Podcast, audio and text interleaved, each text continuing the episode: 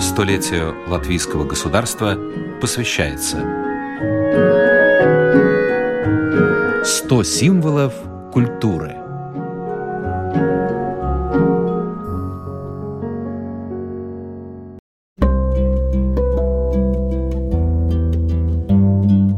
Соломенным декором сложной конструкции, подвешенным к потолку, крестьяне украшали свои дома с давних времен, на свадьбу, которую обычно играли осенью, и на зимнее солнцестояние. Называется он «пузурс», и у этого слова нет перевода. Считалось, что этот упорядоченный и гармоничный символ Вселенной забирает из дома весь негатив и положительно влияет на человека. У микрофона Оксана Донич. Пузыри разных видов можно увидеть в Латвийском этнографическом музее. В 70-е годы их принесли сюда люди, откликнувшиеся на призыв музея поделиться этнографическими находками, рассказывает Мара Купла, руководитель студии народного прикладного искусства «Мара», которая 40 лет отработала в этом музее. В 1973 году мы первый раз пригласили всех руководителей студии, поскольку у нас уже третий год была ярмарка, подумать о народных украшениях, что каждый может у себя дома по всей Латвии найти материалы. Люди, которые могут рассказать об этом, собирали и материальные вещи, и самое главное, собирали то, что они устно услышат.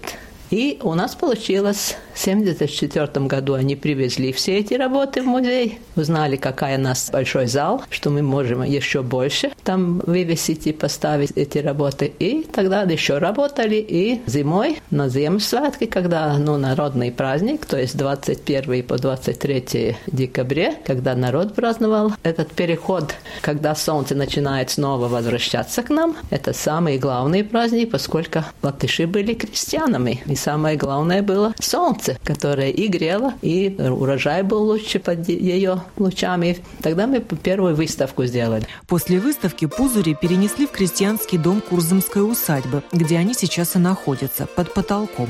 Эта холодная комната с северной стороны дома была жилой в летние месяцы, а осенью в ней играли свадьбу. И к этому событию помещение украшали декором из соломинок, что и сделали сотрудники музея. Мы видим сейчас здесь, как украшали на свадьбу гирлянды в центре встречается и уходит по все четыре угла. И там, где гирлянды встречаются, там вставляется пузырь Пузыри оставили до Рождества, а затем по просьбе посетителей убирать не стали. Так что эти осенние и зимние декоративные элементы весной и летом здесь тоже можно увидеть.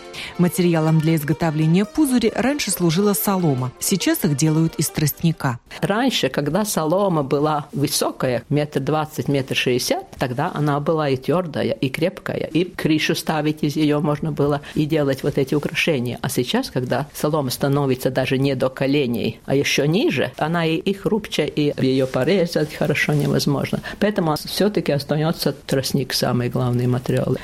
Пузурс по своей конструкции напоминает многогранный кристалл. Равные палочки соломы нанизываются на нитку, так чтобы получились пирамида сверху и пирамида снизу. Уголки можно украсить перышками. Моя бабушка этот кристалл называла «дом года», потому что этот кристалл делается из 12 этих кусочек. Они равны по длине и по виду, чтобы он получился красивый. Сперва 4, и потом добавляем 2, еще добавляем. А эта нитка, она должна быть одна, единственная. Некоторые, которые приезжали из Европы, говорят, ну уже как пирамида. Я говорю, ну все архитектурные формы вообще-то похожи немножко на пирамиду. А потом уже добавляется еще один и еще один, и делаем еще одну, и еще.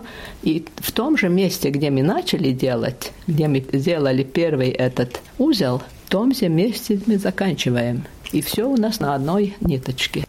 С одной ниткой надо все делать. Ну, как раньше люди думали, что это очень важно. Это как большая дорога твоей жизни, длинная. Маленький пузурс может быть одиночным украшением на елку. А когда они собираются вместе, то есть подвешиваются рядом в общей конструкции, получается большой пузурс, элементы которого приходят в движение от колебания воздуха и постукивают друг от друга, издавая приятный звук. По народному поверью, пузыри собирали в доме весь негатив – Энергетическая сила этого соломенного декора именно в движении, уточняет Мара Купла. Сейчас, когда они делают декоративные дизайновые пузыри, они думают, что только форма главная, но самое главное то, что он движется. Тогда он собирает все.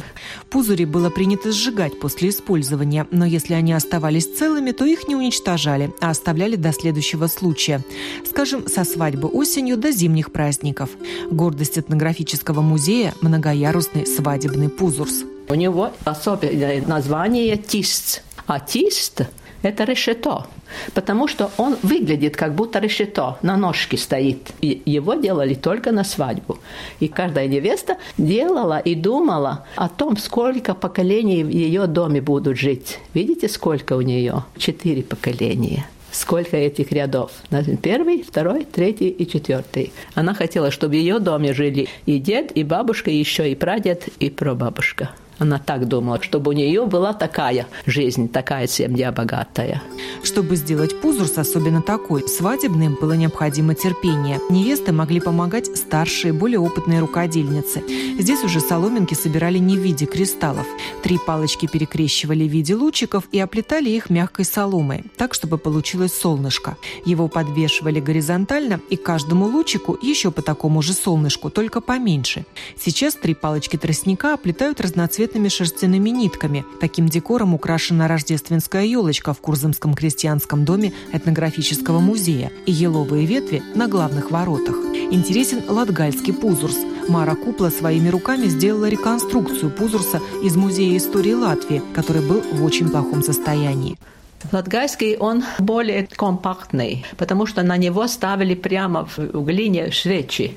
Очень интересный. Но как-то они не сохранили вот это умение в Латгалии. В этнографическом музее выставлены пузыри, которые сделаны уже во второй половине XX века по историческим образцам. Но есть в Латвии люди, которые хранят пузыри как фамильную ценность. Рассказывала одна женщина тоже как раз в Курзаме 10 лет тому назад. Просто так спросили, нет ли у вас пузыров? Она говорит, да, есть. А мы уже большие глаза. А вы можете нам показать? Аня показывает, даже два у нее. Оказывается, она болела сильно, маленькая моя девочка, когда была, она не могла даже встать с кровати, она только лежала. И мама для нее, чтобы ей было радости, сделала этот золотистый пузырь. Один сделала, и потом еще другой побольше сделала. И у нее над кроватью они висели. И она рассказывала, что она смотрела, как они крутятся и вертятся. И ей так интересно было это, когда солнце заходит через окно. И она выздоровела. И она хранит этих двух пузырей всю жизнь. И она сейчас за 90. Помимо гирлянд из соломинок, здесь под потолком висят так называемые солнышки. Высушенные колоски пшеницы, овса и других злаковых втыкались со всех сторон в сырую картофелину. Этот декор делали к зимнему солнцевороту, а с приходом христианства – к Рождеству. У иностранцев сей факт вызывает удивление. Здесь, на территории нынешней Латвии, церковь не изживала старые народные традиции. Языческие и христианские они существовали и до сих пор существуют параллельно. Я когда-то с итальянцами разговаривала. Они сколько раз меня спросили, неужели вам, народу, это разрешилось? Но у нас, слава богу, это разрешилось делать вот эти народные украшения по-народному.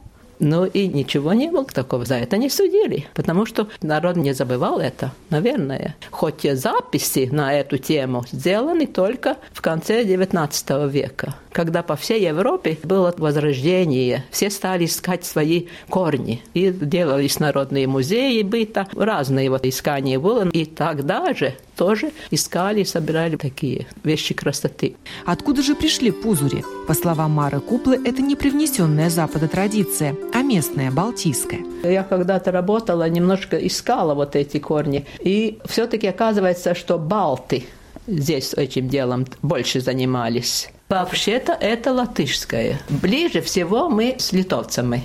А эстонцы уже по-другому делают. Такую большую, как э, круглого корзина, дно, и по стене вывешивают, и сверху и они повешивают эти маленькие, и много-много. Тоже красиво смотрится. Свадебный пузурс из нашего этнографического музея побывал на выставке в Швеции. Для шведов такая конструкция народного декора была в диковинку. Любопытно, что и у рождественской елочки тоже локальные, причем крестьянские крестьянские корни. Ну, вы же знаете, что елочка тоже наша. Эстонцы тоже хотели первую елочку достать себе, но все-таки наша оказалась старше.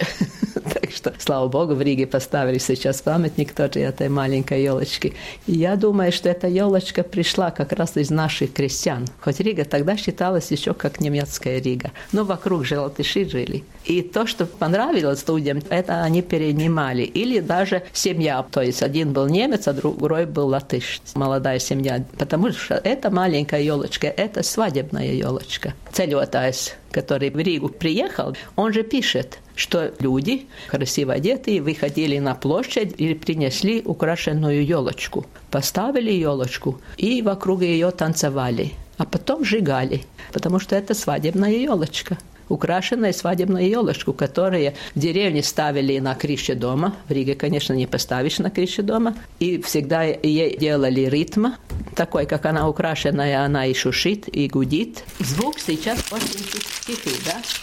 Но те времена это было громко, потому что люди не привыкли к там страшным э, шуму, который сейчас мы привыкаем постепенно. И уже не слышим такие вещи. А раньше они всю природу слышали, совсем по-другому жили. Елочку ставили на деревянную дугу над головой лошади в упряжке и украшали ее соломенным или бумажным декором, гирляндами, солнышками, локонами из стружки. Есть записи в музее хранится, где э, даже елочки такие же маленькие, как на свадьбу, подвешивали под потолком как она растет, верхушкой вверх. 22 декабря Латвийский этнографический музей приглашает на праздник зимнего солнцестояния или солнцеворота с шествием ряженых и волочением колоды.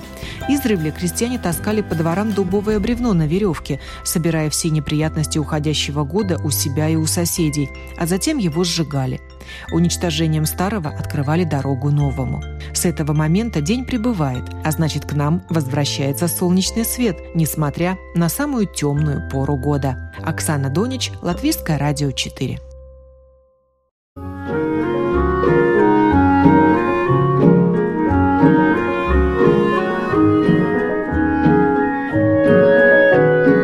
Передача подготовлена в рамках программы «Столетие латвийского государства».